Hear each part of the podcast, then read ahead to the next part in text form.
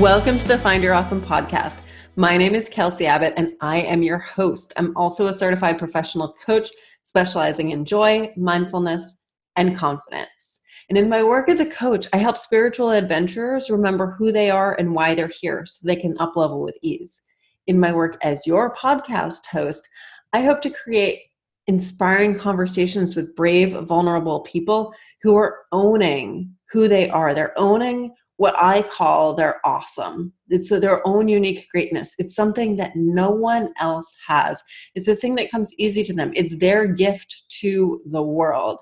And all of my guests, they aren't doing what they quote unquote should be doing. They're not following any external rules. They are following their own drive, passion, spark, fire, and it's what makes them sparkly AF. It's what makes them the super powerful humans that they are. It's what helps them serve the world and and just leave the world with well what wasn't here before. So today my guest is Jennifer Kem. She is a San Francisco Bay Area based branding and marketing expert who gets entrepreneurs seen, heard, and paid for being themselves. Jen and I get into values and we, we talk a little bit about how you can find your own values if you haven't gone through a values exercise yet. And I just want to give you one other idea about it. And it's core desired feelings. This idea comes from Danielle Laporte. It's been around for a while. There's a book, there are tons of, I'm sure Danielle has tons of materials to help you through this. A coach can help you through this anyway. It's quite simple. How do you want to feel? How do you want to feel in your business? How do you want to feel in your sport? How do you want to feel in your relationship? How do you want to feel in your body? How do you want to feel when you put your feet on the ground first thing in the morning? How do you want to feel? A few of my core desired feelings are expansive, connected, electric, and free. And I'm sharing those with you really just to give you some words to get you started if you haven't already thought about your core desired feelings. It's a fun exercise. It can come a little easier than values sometimes. And both can be used together. There's no right or wrong way. You you do you. The whole pro the whole meaning behind this is to have something that you can be in alignment with. To have something you can ask yourself, do I feel this way. I can ask myself, does this light me up? In other words, does it feel electric to me? Do I feel connected? Do I feel expansive? Do I feel free? And if the answers to any of those is no, then I'm probably not going to do whatever it is. It's just a way to check in with yourself. So, back to this week's episode. I told you a little bit about Jen already. Also, Jen spent some time in corporate America, and then she went on to build a retail business and become a millionaire at 32, only to lose it all in the recession two years later. She's now the successful owner of three million dollar brand building businesses and the mother of three children. She knows her shit. And she really believes in you, in you doing it your way. Oh, one more thing. She also has a brand new podcast called Femfluence. So check out the podcast. We talk about it at the end of the show. All right, my friends, that's a lot of information. Do with it what you want to do and go forth and be awesome.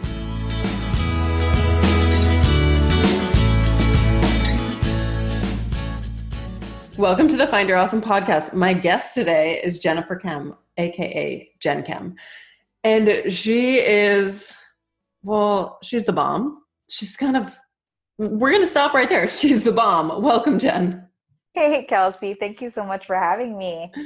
I'm so excited to do this with you. I'm so excited to dig into just right off the bat your latest passion project, Femfluence. Mm, Can you tell mm-hmm. us about that, please? Oh, I I could talk about that all day, Kelsey. So mm-hmm. thanks for opening with something. Now you know how to get me engaged. We could talk forever. uh, what a great question. What a great host. Well, Femfluence is a passion project that has been in my belly and my heart for at least six years. And it really came to me one night, actually in the shower. A lot of my ideas come in the shower. In fact, most great ideas for me come in the shower. I get crazy things happen in the shower. um, that's a whole nother thing. But I, one night, I was taking a shower and I kept asking myself, I think the question a lot of us ask ourselves, which is, what's my purpose? What's, you know, and even though I felt really good at who I was six years ago, I felt this massive change come over me in terms of the season that I was moving into as a woman, as a business owner, as a leader, and frankly, even as a mother, like as a mother and a wife, as a woman basically in the world. And I started to think about the things that got me to where I got at that time. And I realized that it was my um, level of unapologetically looking at how I looked at money and how I looked at um, persuasion. And that my relationship with money and persuasion I felt was healthy, but I felt that many of the women in my life did not feel like their relationship to money and persuasion was was healthy. And you know, a different word for money is affluence, and a different word for persuasion is influence. And then I'm a brand strategist for a living. And so the words fem fluence came together. So it was all about like women owning and leading their own affluence and influence in their life, whatever that means for them. And so the funny thing is, I came up with this great idea and then I sat on it for four years. I sat on it for four years because I was doing all the things that um, I tell people not to do, which is I was trying to make it perfect. And I felt like if it was my passion project, if it was my legacy project, I needed to reveal it in a way that was mind blowing, you know, and which was total bullshit. I knew that, um, I knew that even, but I kept, it was more because I was afraid to own um, that being what I was known for. Um, I, I was, I was very attached to um, being known as like one of the most, you know, uh, asked for brand strategists in the in the game and had you know worked my way up as from being a single mom and you know all these things these stories which were all true stories but it was what prevented me from doing femfluence so but that's the reason for femfluence is really stepping into that um that that purpose and that passion that you know what's that mark you want to make on the world and for me it was helping fellow women own their femfluence. And also, the other thing that um, femfluence is about is what I call it's two things, two terms that I coined. One is it's eradicating pink slime in women. Okay, and I'll talk about that in a moment. And then it's also preventing the blue fumes from persuading us. so, pink slime is my designation for a mindset and a societal um, perception, belief, or judgment that women have based on a system called the patriarchy that in order for us to be to achieve something we have to replace another woman to do it. Because if there are 10 people and there are one there's one slot for a woman there's nine slots for a man and one slot for a woman. And i believe that women it's not a man's problem that women are like this it's our problem. So, like owning the fact that instead of looking at 10 slots as being only one ninth, one tenth hours, there's room for 10 women at the table. Mm. And pink slime is when we both consciously and most of the time subconsciously judge or keep out another woman from growing. And I've done it myself. So I am not speaking from a place of um, exclusion. I'm coming from a place of actually knowing that when I was in the corporate world, I really had that belief system that, okay, here are all these men, there are a few really smart women that are climbing the corporate ladder, and I'm I have to beat them because the men have their spot, but I have to beat them. And I never set out to take down another woman, I can say that. But looking back, I realized that my mindset was I'm competing with her, not with them, if that makes sense. And I think a lot of people blame men for that, um, but it's actually our issue. Do you, where do you feel like that belief came from? Um, well, I think that there is a societal thing that affects especially ambitious women or women who they may not identify as ambitious, but they might identify as wishing they could do something greater than they feel they're doing right now. They might not call that ambition, but I call that ambition.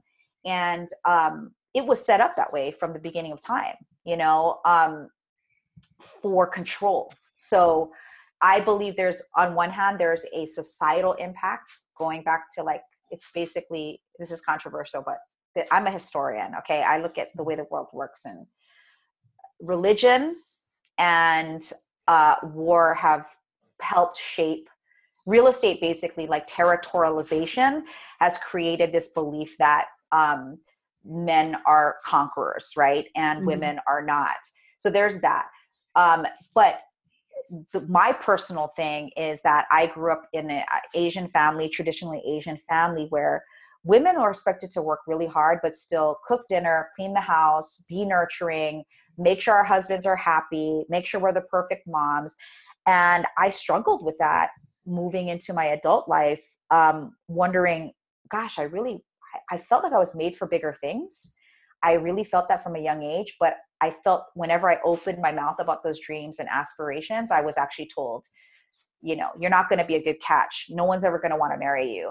So like there were eh, you know that type of thing and this is a man's world you know we hear all those cliche like words and phrases but me specifically culturally it it affected me and so some people don't have that cultural problem but most asian families do i think actually a lot of women have that problem um, where they feel like they have to be everything to everyone and mm-hmm. so that's kind of my personal thing that affected that one of the things when you were describing that um, that you're competing with other women but the men already have a spot. I just got this image of it's as though the men are saying, okay, well that that woman is really cool. She's really strong. She's really good at what she does. So she can have a seat at our table. Mm, so she's mm-hmm. the exception. So you're like, as a woman, you're like, yes, I got accepted. I'm here. Mm-hmm. I got to keep out all the other girls. Mm-hmm. That's the blue fumes thing. That was the second part of what I mentioned. So in Femfluence, I want to eradicate pink slime. I want us to all own that we're leaders and that there's room for all of us at the table. So one of our taglines is "You can sit with us." Um, but on the other side of it is that men, first of all, no offense, guys, to those of you that are listening, but I don't feel like they. I do, I think that most men aren't intentionally going. Let's leave her out. Okay, I think that they don't think of it at all we've put them on that pedestal and that's what i call blue fumes okay like yeah. literally we sit at the feet of men with their blue fumes emitting from their body and say oh you're the leader. You're the one we should follow. You're smarter than us. You're ahead of us. I especially notice that in the online um, industry is that a lot of women hire men to be their mentors coaches consultants and i again nothing against them because i have tons of great colleagues. Back to your comment about I think the men who know me are like, hey, she's cool. She belongs here, you know? But I also think that they're getting the wallet share of a lot of women because women still think that they, it's because of pink slime and they think that the blue fumes that men are emitting mean that they're smarter more intelligent stronger more powerful more ambitious than us and i call bullshit on that um, and i think there are some men frankly that do manipulate that and know that and that's why they have a big tribe of women that follow them Mm. And so um, I think there is some insidious shit going on over there. But I also believe that most men are not insidious. And I also believe that most women are not insidious. I believe there are societal and cultural things that are driving our behavior. And if we tell the truth about them, we can be more awesome, right? And we can help each other. Um, but a lot of times we just avoid it and and we don't deal with it. And I believe that when you do confront the things that are keeping you from what you can do in the world like this um, there'll just be more leadership in the world which is what we need. We need more leaders that's for sure. Yeah. Oh i love so much about this mission. I have so many questions. And also i'm thinking about so for leaders to step up we have to have the awareness that this is happening 1st mm-hmm. mm-hmm. and i can just almost see so many women being like but i can't stop and look up and and see that this is happening yet because i'm so caught up in the screen the stream of it. Mm, hmm you know why too? Because what men are really good at and what women are not as good at and again it's not good or bad or indifferent in terms of our ethos it's just it, we are built differently you know and mm-hmm. what men are really good at are is explaining the machine.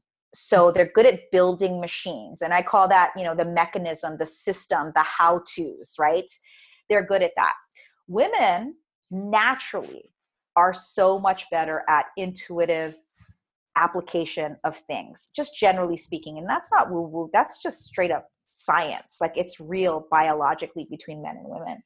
And the thing is we believe that our gap is in the system our gap is in the how to our gap is in the mechanism and don't get me wrong you need the right machines to drive your message forward right? I'm a brand strategist so you do need the right machine to drive it forward but it's not the driver you're the driver.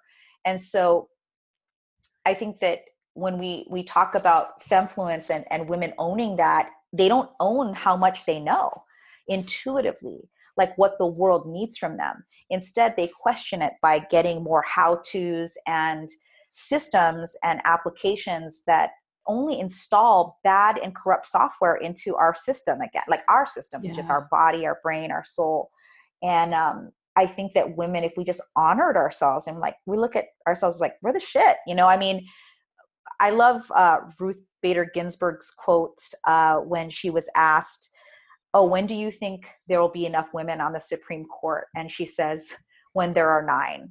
Yes. right? Because she's like, for hundreds of years there have been, you know, for you know there have been nine male justices. Mm-hmm. So she's like, when there are nine females, then there'll be enough women, and not to exclude men, but to go. Why do we always look at it as like, oh, look, that's a perfect example of us thinking there's only one or two spots you know it, it's just a perfect example in western society's way of looking at the way that we put women into power and so yeah i just think that we if we didn't try to pay for machines all the time and instead we invested in our inner game and our inner stuff and you know focus on our values and, and let our life from that place it, it, we'd feel more peaceful and powerful at the same time yes Oh, I've okay, two competing ideas that are coming up now. Which way do I want to go? Um, so I'm gonna go with the your Ruth Bader Ginsburg thought because I think that women we tend to have this idea culturally that to have just enough. Uh-huh. So, for mm-hmm. instance, like when a woman gets truly drained and depleted from giving to everyone around her, and then she goes to fill her bucket, she will typically fill it until she has enough to give to others. Mm, she won't fill it until that bucket is overflowing. Uh-huh. She'll be like, look, oh, phew, now I have enough to give it away. But whoa, like we're allowed to let it overflow. Yes. I mean, one of my mentors, friends, and former clients, Lisa Nichols, says, you know, you have to serve from your overflow, not your mm-hmm. cup.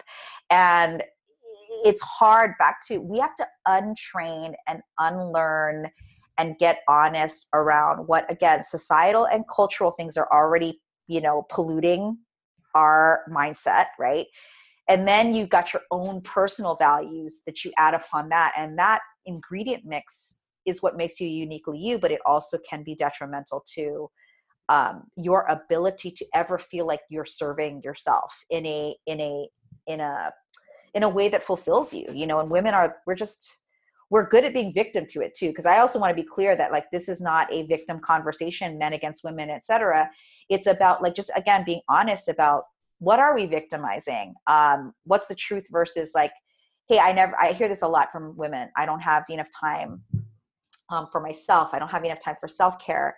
Um, i feel like i'm giving all my time to other people or anything left is reserved for my kids. I hear that a lot. Do you ever hear a man say that? I mean, honestly, like never, right? And it's not because they're selfish assholes, it's because the way that society has placed them there, we are doing that. And so it's kind of like if you own, take back your power and go, no, no, no, wait a minute, these are my values, and I'm going to align my actions, my behaviors, my mindset around that. Um, you're just going to have a more peaceful and potent life, like I said. Just really, mm-hmm. really um, it's not easy by the way to get there because to unpack all this unfortunately takes a lot of work but um, it's worth it because it's us you know um, mark cuban says uh, his dad gave him the best the best advice that mark cuban's dad ever gave him was today is the youngest you're ever going to be so make it great. You know because every you know today is the the youngest you're ever going to be. So women in particular we've got to find a way to get that cup overflowing to use your words. You know we got to get there because today's the youngest we're ever going to be. Yeah so. t- today's the only today we're ever going to have. Yes exactly um okay so again competing ideas. This is what's happening. You're bringing so much brilliance um the, so back to the victim mentality where i think a lot of so women are super intuitive and i think what what i see happening a lot is a woman will kind of announce her what her intuition tells her. Mm. someone will say how do you know that? And she'll like get out of her power and mm-hmm. say i just know but that typically doesn't like she's not saying that from a grounded powerful place of like i mm-hmm. know it's not confident yeah. Oh, and then I mean, people buy confidence and back to persuasion and influence. When I say buy, not necessarily just, you know, your stuff, you know, your products, your services. You're buying their attention, you know, um, and vice versa. And I feel like we don't get that that's confidence is what people buy. And if you, I, I can't, I'll speak to so many, frankly, even men, but a lot of people who, if they struggle with offering their products or services i always say it's because you know people don't believe you because you're not confident about it you know and when i say confident you don't have to be like the loudest person in the room you just have to know your shit. And if you know your shit what are you questioning? Usually it's your mindset right? It's oh am i good enough? Eh, will people accept me? You know um, all that stuff. And i get it because again those gremlins run you know the space between my ears too okay? Um, but i work really hard on them to keep them you know not to turn them into those gruesome vicious um, lies that keep me from putting my best self out there. And i mean gosh i always tell people gosh if you think i like putting stuff out in the world can you imagine if the gremlins didn't win on me? I, there's a lot i still want to do. You know what i'm saying? That I, sh- I wanted to do 10 years ago. I just even told you how i took mm-hmm. uh, four years to get the femfluence movement going because I was the gremlins were telling me you're not ready yet. You're not ready yet you know? And so it's just so important. It's so important to like not play play a victim to that that same old swan song called insanity right which is the records playing over and over again the same song and you're expecting a different song to come on but you're the one who kept it on only side A, you know. Mm-hmm. Um, so that's that's the thing. So you mentioned values. Mm-hmm. How well? Let's start with what are your top values that drive you. Mm-hmm. So it's autonomy, generosity, justice, leadership, and legacy. Those are my five top values, and autonomy being my top top value. And I used to if you notice, family is not in my top five values. Mm-hmm. Um, and it took a lot for me as a woman, as a mom, as a wife to say that because I think, and by the way, if someone else's top value is their family, I don't judge that. What I had to stop doing is judging me for it um, around, oh, I should, of course, have that in my top five. And what I realized is like, no, my family is they get the best of me because I'm living in my values. So it's almost like a side effect in my own determinant of what my values are. So um, I speak about this on my radio show, Femfluence Radio, um, how to live a values driven life, not a results driven life. You know, we're taught definitely if you worked in the corporate world, like results matter, and they do matter uh, depending on what your goals are.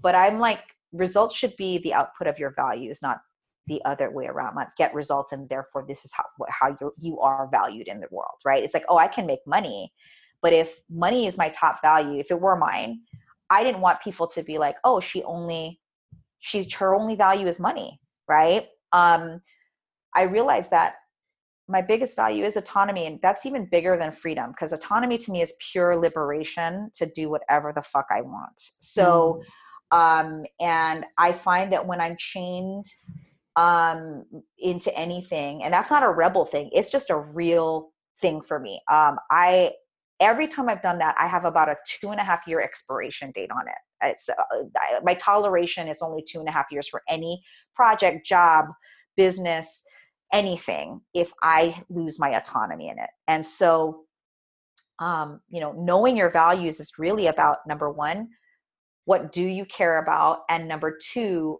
how is it really showing up in your life? No bullshit. Like meaning if you were to a lot of people say what their values are anymore you know esoteric kind of way like of course you know family of course um whatever right? But i'm like are you really living it? And what i realize is you know half of the time i am traveling for work and i love it kelsey i love it like i i love it and that means i am away from my family but here's the thing is when i am home i'm totally with them and it allows me to find peace and happiness instead of thinking, oh, I have to be both. I have to be like while I'm away, getting calls from my kids all the time and like dealing with who cut the oranges and shit like that. I'm like, I'm not that mother. And instead of trying to, for too long, I tried to be that mother. Okay. And I realized, wait a minute, no, I actually enjoy serving my clients, speaking with adults, like, you know, and I had to own that. A lot of women I feel can't, they feel guilty.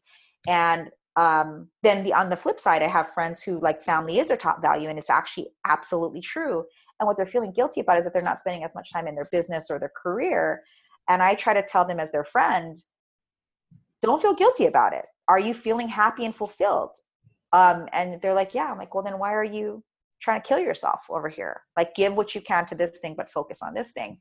And you'll notice if you start living like that your life starts to feel peaceful. Now it doesn't happen fast or overnight but i've been living this way for 12 years and it feels really good. What shifted for you to get you living from your mm-hmm. true values?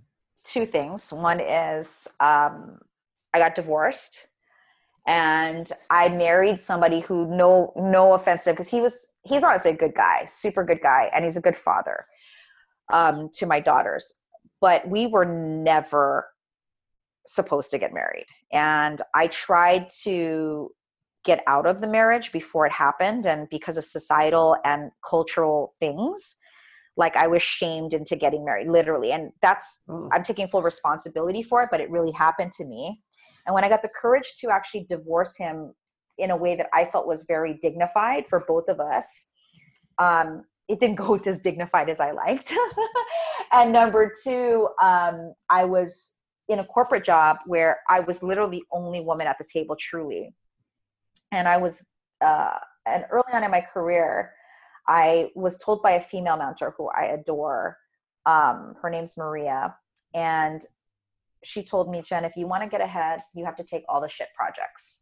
Like, take all the projects no one wants, and you'll move ahead faster because you won't get noticed if you're a woman, especially if you're a woman of color.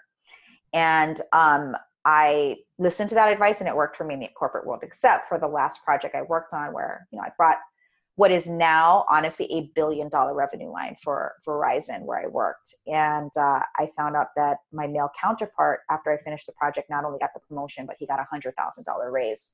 And those two moments, getting divorced and that, I realized that, you know how you can find out what your values are, Kelsey? You find out what violates them. Yes. And once you find out what violates them, that those are your top values too. So that's another filter. So for mm-hmm. me, it was like I had no autonomy in my marriage. I felt like I was a caged animal, not by him. He wasn't me personally. I felt like I was in a cage because I didn't.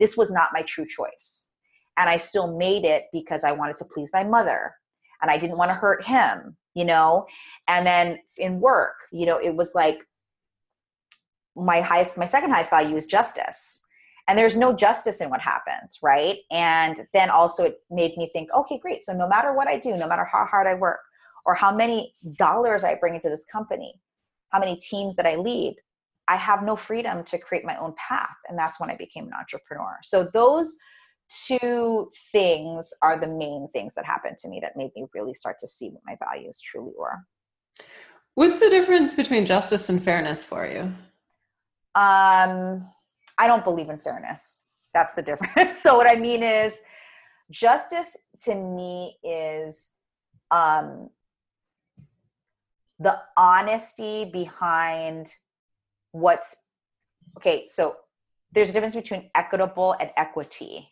right? Mm-hmm. Um, so I don't believe fairness exists. I think that if you try to always get things fair, there's too many worldviews to ju- there's too much judgment around worldviews. But I believe in ju- uh, justice is the same thing as equitable. So, um, or sorry, is the same thing as equi- equal. Okay, um, because I think that it's about if you put one person next to another person, regardless, you know, if you see that the one person is not getting what the other person should get if they were in the same, let's say, class or color or whatever, that to me is what justice looks like. Um, is like applying the same rules to the same class of people. Mm-hmm. Um, and especially again in the western world we have a problem with that. And so for me that's that or pay equity right? So like for me getting paid i didn't expect me to get paid uh, you know my male counterpart to get paid less than me but i expect to be paid as much as him for the same work you know? Um, and it was pretty clear to me that just because he played golf with our boss every other week he got first in line. And i get it. I get it that it could be utopian to be justice focused but i also believe that it's possible. So because i think it's common sense like you know just don't treat people like shit be kind be fair. But when you say fair like be just. Like mm-hmm. i think of myself as if i were to think of myself as a character i think of myself as solomon except the queen version. You know um you know when he had to cut a baby in half to make a point he didn't do it right? Yeah that's, that's not that's that's the key story i remember from the right right. It's like there's no justice or fairness in that. There's no good answer. So it's like how can you apply wisdom and um, discernment and common sense? That to me is justice. Mm. so. i love the thought you've put into these. Mm. all right wait what are your other three? Remind me please. So uh, generosity, legacy, and leadership. All right, which one do you want to explain next? Mm-hmm. Well, generosity is pretty simple. It's the one to me thing that, from a cultural and societal perspective, I don't mind that it came into my being. and what I mm-hmm. mean by that is my grandmother, who is like, if there's a woman in the world that I want to model and emulate, it's her. And her name was Generosa. So her grand her mother named her right because my grandmother was the most generous spirit. She taught me, um, you know, she was a Filipino immigrant with a fourth grade education um, that came, you know, for a better life in the U.S. And she built a company. What's crazy is like she would never tell you, Kelsey, she was an entrepreneur. She wouldn't even know what that means. But she was working in the sugarcane fields and the and the pineapple fields in Hawaii as a laborer and she couldn't pick up her kids from work and I mean from school and she's like I need to find another way. So my grandmother um, saw an ad in the newspaper back in the this was in the late 40s early 50s um, for caretakers um, for older people that the state would pay if they watched them in their home and if you know about Filipinos, okay, first of all, that's why we're the, all the nurses in the in the hospital are Filipino, mm-hmm. um, just naturally inclined to being caretakers. And so she said, "Oh, I can do that." You know, so I get to work from home, and they'll pay me. And um, my grandma actually was one of the first three women in the United States. The Hawaii was a territory at the time of the United States um, to start a home healthcare business wow. through that. She's one of the first pioneers. In fact, a name in a day in Hawaii is named after my grandmother. And um, anyway, but at the same time, my grandma was like the number one matchmaker in our family. She was trying to get her whole family from the Philippines to the States. You know, it was like, let's marry this person and this person. She was natural. Every person who ever immigrated through our family at least stayed in our house for a few days. Like it was a pass through house. She had food for everyone.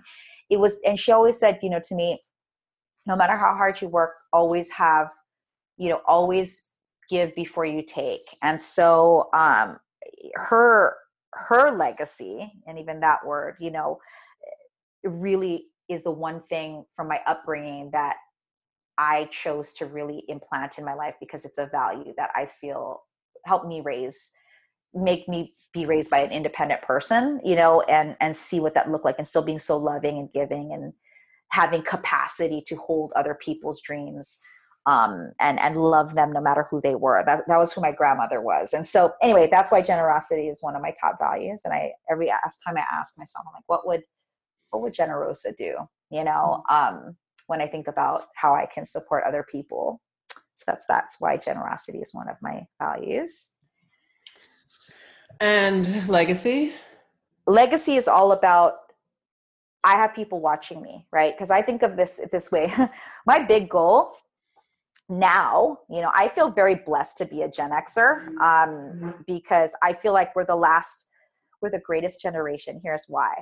Because even though we're smallest, we got to see the end of an era of like traditionalism and like we knew what encyclopedias were and records and like really cool cars before they turned them into mass produced you know monstrosities. And then at the same time we're we were the first to like understand technology you know with even with you know steve jobs is the same age generation as me etc so like for me as i think about legacy i think about obviously i have three kids um 22 18 and 4 and you know my big goal now is like I want to make sure my DNA is on the plat on the ship to whatever we end up inhabiting next. You know, mm-hmm. I know it sounds like a big but like for me, it's like I want my descendants to be part of what's going to happen in the world because I believe so strongly that this fire, this grit, um, and this belief in humankind that I was passed down from my grandmother and I try to distill to my children is worth keeping on. Plus, Filipinos are very, very um, we're we're very fertile. So you know, if the world ever ends, just put a couple of them in a, and a shelter and it's all good. Um so that's legacy. And then leadership is ultimately like how you behave in the now right? So legacy is like how people will remember you or be impacted by you in the future but leadership is how you affect people now. And so to me it's a it's a focus on presence and owning the power you were born with. And we all have our own special sauce that makes us uniquely us and a bunch of ingredients, including our stories and our upbringing and cultural stuff. And we have a responsibility uh, while we're here to give all of that, um, like put it all on the dance floor. I believe that. That's part of my values. So. Mm. I love it. I love all of them. And I love I I just love hearing how people define different words too cuz if you asked me after hearing your top five values to explain what each one meant, I wouldn't have come up with those definitions at all. Mm, mm-hmm. It's such an individual thing. So again, when somebody does have like family as a top value, it might mean something completely different than what I would think. Totally. It, yeah. Yeah. There's a I just actually posted this on my Instagram stories. Um, is this quote I don't know who said it, but it's the first thing you should know about me is that I am not you. A lot more will a lot more will make sense after that. you know? Yes. So yeah. That's actually um that's something that I want to shout from the rooftops is that we're all different. Yes. You can't just follow somebody blindly and do what they do because you're not them. Mm-hmm. So, Jen, what drives you? my values. Mm-hmm. Like literally the moment, and again, I just want to be clear I'm not perfect at it, but because it's a good filter for decision making for me about where I put my time, energy, or my money, it simplifies a lot. And so, what drives me is making sure that I'm as peaceful and living in my power at the same time. And i believe you can be both. They're not mutually exclusive feeling peaceful and being powerful.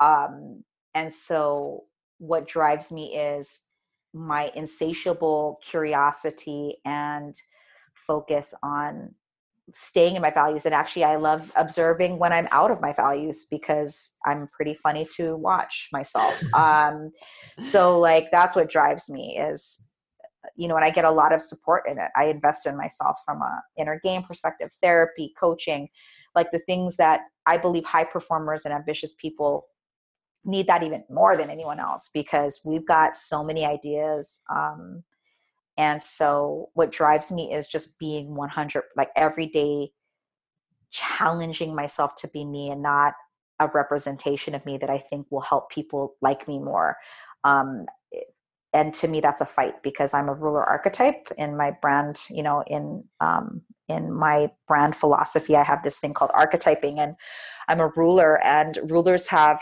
in their shadow tendency to have what i call a looking good program that runs them um, it's installed early where it's kind of like everything has to look magnificent. And i'm constantly checking and reinstalling that program in a different way inside of me. Um, so that to me is what drives me is like tinkering around with my insides. With so, your archetypes did Mhm. people change? They can.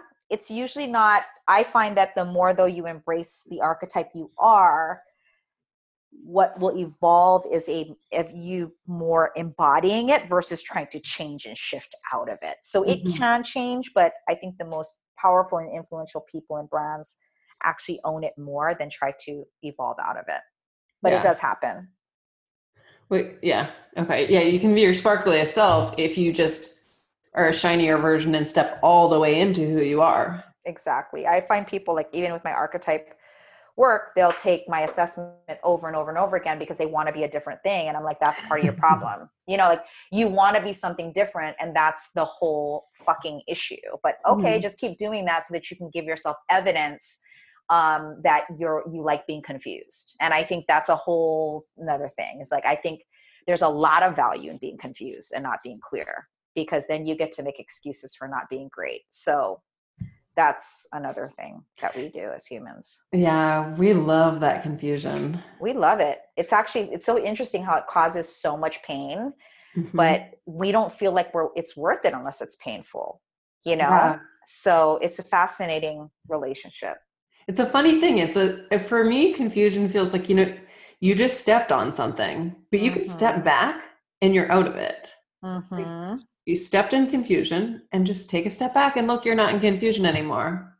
yes But humans are funny. we are we're silly we're so silly we're such silly creatures We really are. I'm constantly amused by us. yes Um, Jen, when we first started talking about Femfluence, you talked about how you had, you didn't say kick ass, but I'm going to say kick ass relationship with money. Mhm. What did it look like? What does it look like?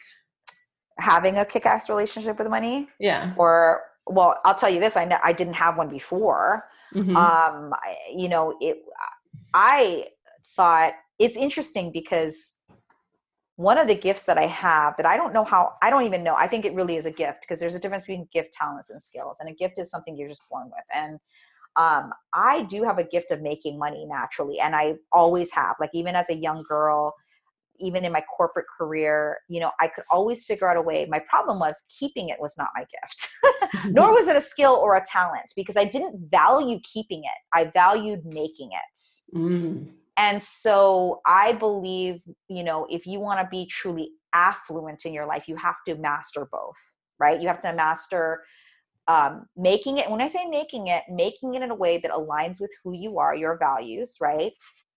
And money, again, that's also like relative, right? It's kind of like some people are like, oh, you know, if I made uh, $50,000 a year, I'd be thrilled, right? Some people it's got to be 5 million, 500 million, whatever. Um, I don't judge the how much you want to make, but the idea for me, money making money is like, okay. And then the other side of it is like keeping it. So do you value what you have? And that was my biggest leak in the past was that I didn't value keeping it.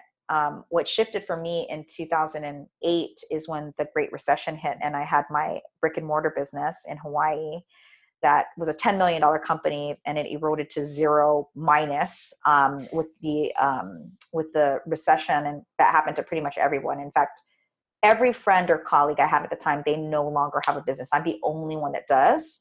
Um, they all went back to having jobs. And i can tell you that i learned from that and i needed that lesson to understand how important it was to understand where my money was going how i was you know taking care of it how i was respecting it not as my boss. Like money is not my boss but as in relationship to my values. Because what does the money give me in order to live my highest values? That's kind of how i look at my relationship with money now. And it's definitely a healthier obviously relationship now because i care more about i care i put more value on keeping it um, and applying it to my values yeah i think it's so important to figure out what it is we need to learn mm-hmm. about money and mm-hmm. it's going to be different for each one of us totally for me I, I had this story that um, receiving money was taking money from someone else that mm. it belonged to someone else mm-hmm. that money wasn't its own entity. Mm, interesting. Yeah. That stopped stopped the flow pretty quickly. Yeah, I mean, it's funny how like again back to being silly creatures, how much money, even those that say, "Oh, I don't like money," or "I don't," you know, money's the root of all evil, or whatever other story that they make up. It definitely is a powerful force that if you don't honor it, it'll mess you up either way. And so um, I just think it's it's fascinating um, how it's such a great it's a great symbol for processing what you care about. Mm. Can you explain that a little more? Well, you know, if you value if money if you can see and again I'm speaking to like people who are driven and ambitious then you know how you make money and the way that you believe you have to make money is it tells a lot about how in your pocket and your values you are or not because like a lot of people go okay i want to make money and they're willing to do anything to make it and that either burns them out and or it's out of integrity you know? Um and so what i mean by that is like it's funny how money you start making money the master, money the mechanism, money the machine, because it's a how to, right? As I said up front, mm-hmm. instead of going, how do I make this thing called money work for me, you know, versus I work for it. Yeah. Um, and I think when you create the relationship is how money works for you versus you work for it, you you move into the master, not the servant.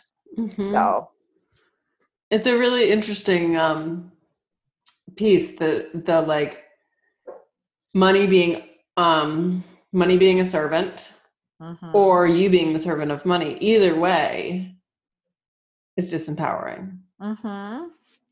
Mm-hmm. Okay, the other piece you talked about at the beginning with influence is influence, influence and mm-hmm. persuasion. Mm-hmm. And you said you were really good at that. Mm-hmm. What did that well, mean? I, well, I can see that well since i build brands for a living like that's mm-hmm. my job in the world. I build platforms of many obviously like fortune 500 companies and celebrities and thought leaders well you know all that. The thing is is that if you want more affluence usually getting influence first helps a lot. And so influence is really just the ability to persuade. Now if you're a high integrity brand your persuasion is based on you know whether or not what you serve up um, really helps people. And so eh, and of course that's also subjective right? But i feel like when i say i'm good at building influence it's about enrollment. So what i mean by that is if you become good at enrolling which you already were when you were a young child you know think about a child they can enroll you into anything. Hey, come play Legos with me. Hey, um, you know, I want to get that piece of candy from the store. Hey, you know, can we go ride bikes now? Like, whatever it is, they're really good at influencing other people to do what they want. And so they're master enrollers. And so you want to be good at influence, you have to think of yourself as an enrollment specialist. You know, how can I enroll other people? You can do it through connection. So if one of your values is high connection, which connection is not one of my highest values. In fact, it's the thing I, I'm not good at. So that's why I I like will put myself adjacent to somebody else who I believe is good at that because it's not my gift. Um, I'm actually naturally introverted and um, that type of thing. So natural intro, a lot of introverts though are the, some of the most influential people in the world. Steve Jobs was an introvert. Most of the Fortune 500 CEOs are introverts. Um, and some of the biggest innovators in the world are introverts. And so, if they want to become influential, what they do is they connect their caboose to somebody whose value is connection. And those people are good at enrollment. So, introverts only need to enroll a few people, extroverts enroll a lot of people. And that's creates influence. And if so, if you're less, if you're more of an introvert, find extroverts that you believe are in alignment with your values and have good platforms for you to assign what I call the brand halo effect, which is like putting your brands together and working together towards a greater good, a greater common goal. Um, or if you're an extrovert, you also like you become irritating and bossy and noisy, right? And so you need the balance of a couple like introverted maven type thinkers and talkers that can help you not look like you're just always selling snake oil, you know? Mm-hmm. Um, and so it's like who are you hanging out with kind of thing. So influence comes from connection mainly and enrollment. Mm. i love that. That's really insightful. Thank you for sharing that. It also makes me wonder like totally shifting gears. When you were a little kid what did you want to be when you grew up i wanted to be the general counsel for coca-cola international. How old were you when you decided that?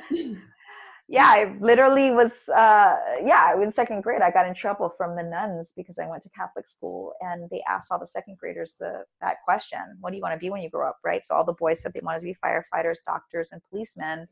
And the girls said they wanted to be nurses and teachers or moms and I said I want to be the general counsel for Coca-Cola International, and I got put in the corner, which I was always like the front row student, so it was devastating mm-hmm. um, that I got put in the back because I said something so specific.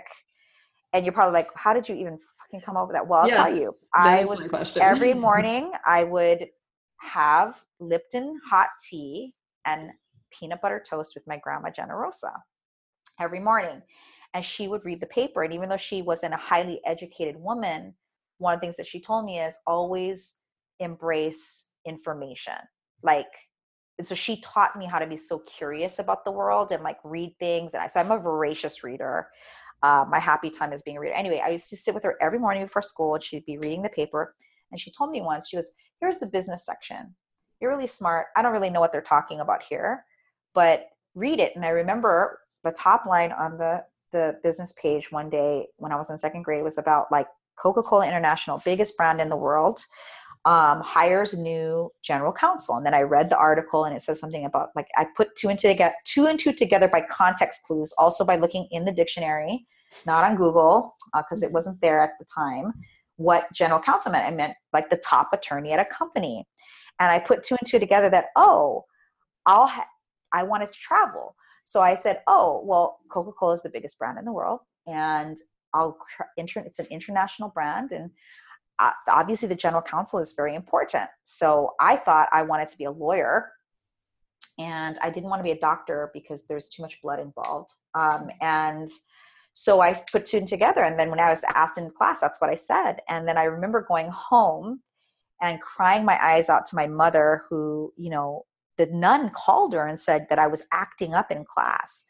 And um, see the kind of stuff that will fuck you up later if yes. like, you don't, you know. and so like, um, and my mom even said to me, she goes, "I understand, you know, you have these big dreams." And she even told me, she's like, "See, when the, when you speak too much about things people don't understand, they're going to reject you." My mom used to tell me that. She didn't mean to mm. implant that negative thinking, but she's trying to protect me. You know, yeah. it was like from this this angry world that didn't accept women. And she said and she goes by the way jenny my mom called me jenny now y'all know um, what is a what is a general counsel? My mom didn't even know. And i said mom it's the top attorney in a company. And i remember my mom saying why didn't you just say you wanted to be a lawyer and leave it at that?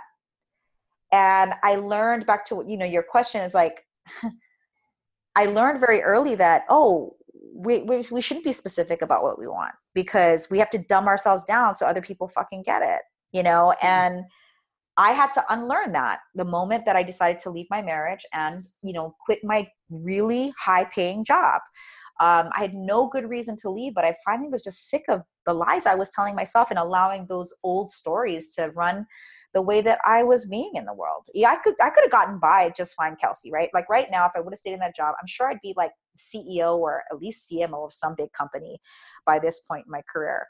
But I'm really glad that I didn't because, you know, it sounds like you'd still be dumbing yourself down so Totally. other people could understand you. so that people can understand me, so that people could accept me, so that I could get better opportunities, you know, all that shit, you know. But that what violates what my autonomy to Yes. live my life and be Jen motherfucking Kem, you know. Mhm. So that's that's that's the truth. That's my truth, and I'm still I'm still unpacking those old stories because they still come and dirty up the pool. Trust and believe.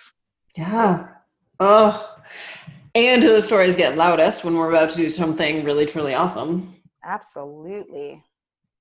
So did that story come out when you were pondering Femfluence? Sure, absolutely. Because I thought, oh gosh, you know, my male clients are going to think that I'm now some feminist radical, Mhm. right?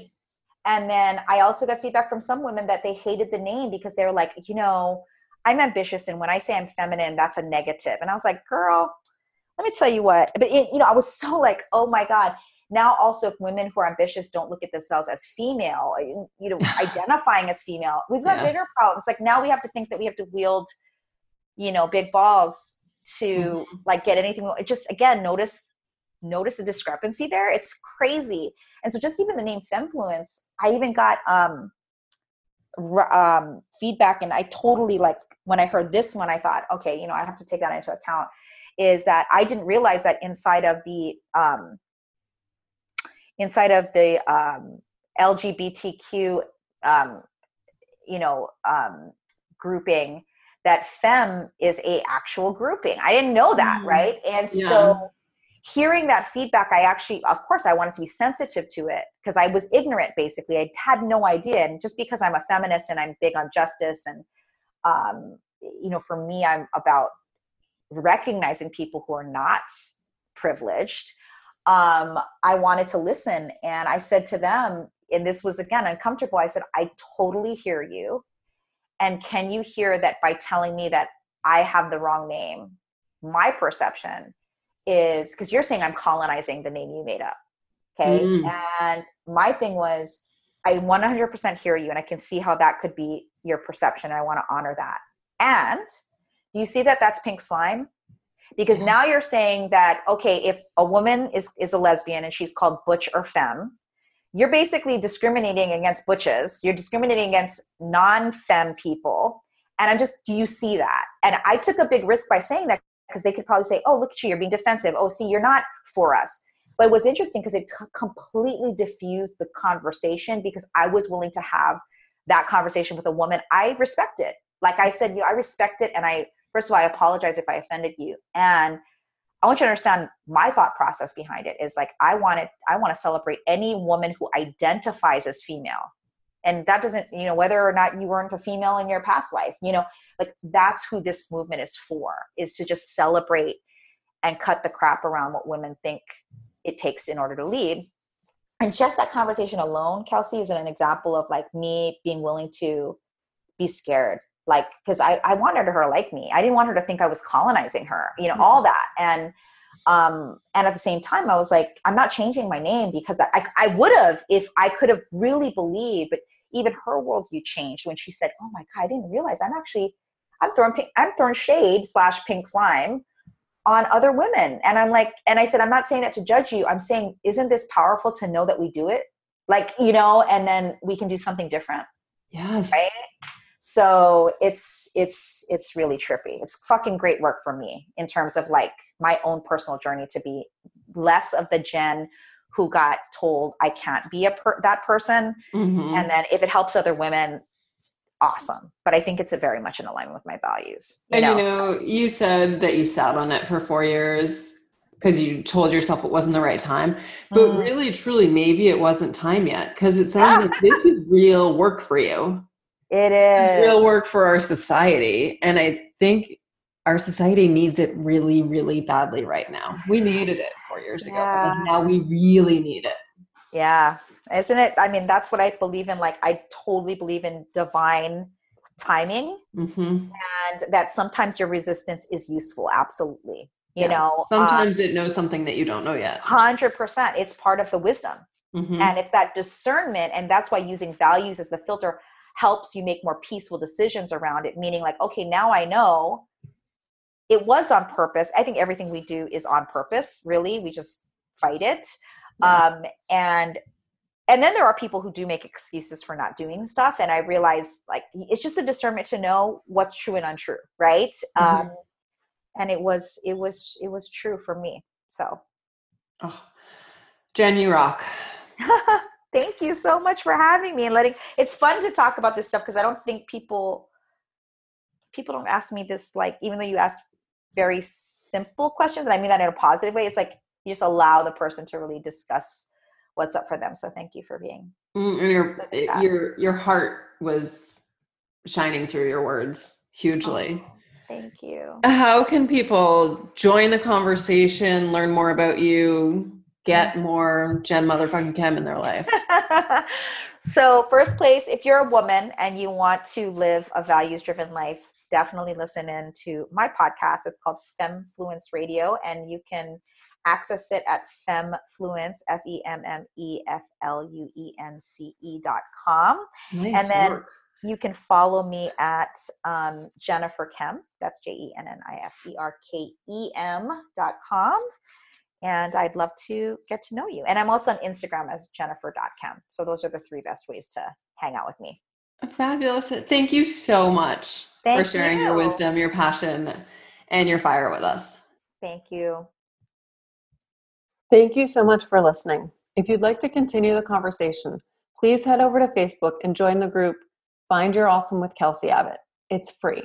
And if you want more than that, go to my website, kelseyabbott.com, and there you can sign up for my newsletter and get a series of free guided meditations. And I would really appreciate it if you could head over to the podcast app and leave a review of the Find Your Awesome podcast. Your reviews help other people learn about this podcast. Thank you so much. That's all I've got for you, friends. Go forth and be awesome.